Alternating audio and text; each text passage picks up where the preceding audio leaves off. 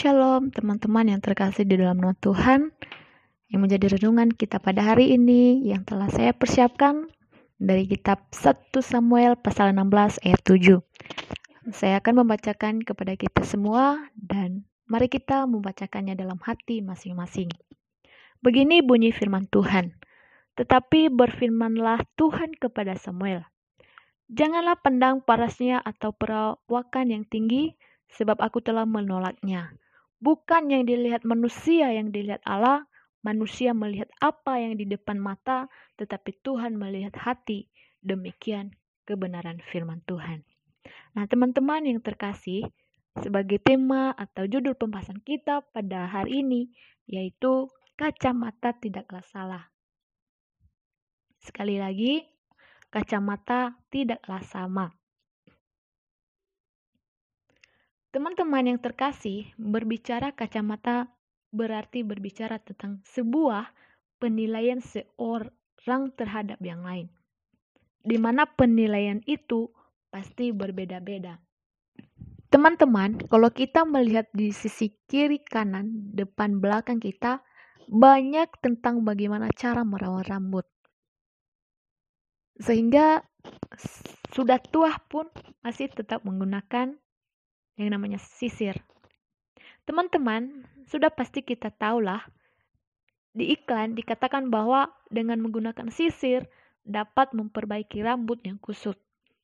Dapat membuat rambut jadi bulat dan akan menghasilkan rambut yang baik, bagus, dan cantik.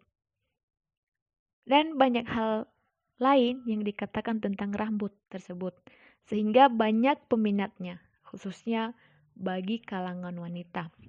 Nah, teman-teman yang terkasih, zaman sekarang banyak orang yang mudah mengagumi segala sesuatu yang terlihat cantik, gagah, dan indah.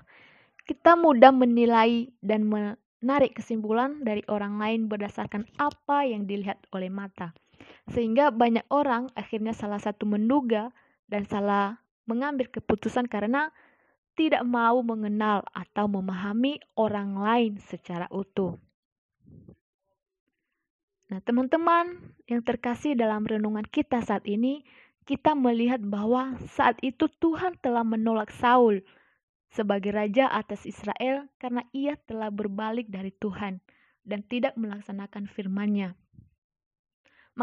Maka Tuhan mengutus Samuel untuk memilih raja dari antara anak-anak Isai. Samuel sempat berpikir bahwa Eliab, anak sulung yang menjadi prajurit perang, yang akan diurapi Tuhan karena paras dan perawakannya yang tinggi. Namun Tuhan lebih memilih Daud yang paling bungsu yang pekerjaannya hanya menggembalakan kambing domba. Maka Tuhan menegaskan di pasal 16 ayat 7 ini bahwa manusia melihat apa yang di depan mata seperti Samuel melihat Eliab, tetapi Tuhan melihat hati seperti Tuhan melihat Daud. Teman-teman yang terkasih di saat dunia begitu fokus memperhatikan rupa atau penampilan saja, namun tidak dengan Tuhan. Tuhan melihat sesuatu yang lebih penting dari semuanya itu.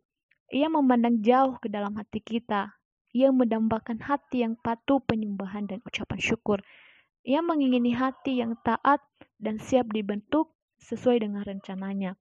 Dan Tuhan dapat memakai siapa saja tanpa kecuali untuk menggenapi rencananya di dunia.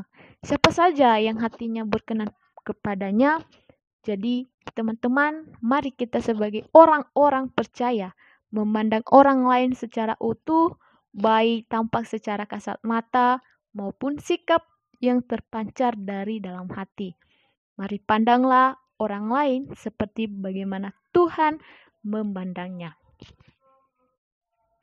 Nah, teman-teman yang terkasih sebagai aplikasinya yang kita bisa ambil dalam renungan ini yaitu kecantikan bukanlah sesuatu hal yang membuat seseorang itu bisa dekat dengan Allah. Banyak orang yang mengalah gunakan kecantikan. Kecantikan sebenarnya adalah kasih cinta, dan perbuatan baik, bukan karena perawatan yang setiap minggu, bulan dijalankan. Demikian saja renungan kita pada pagi hari ini. Tuhan Yesus memberkati.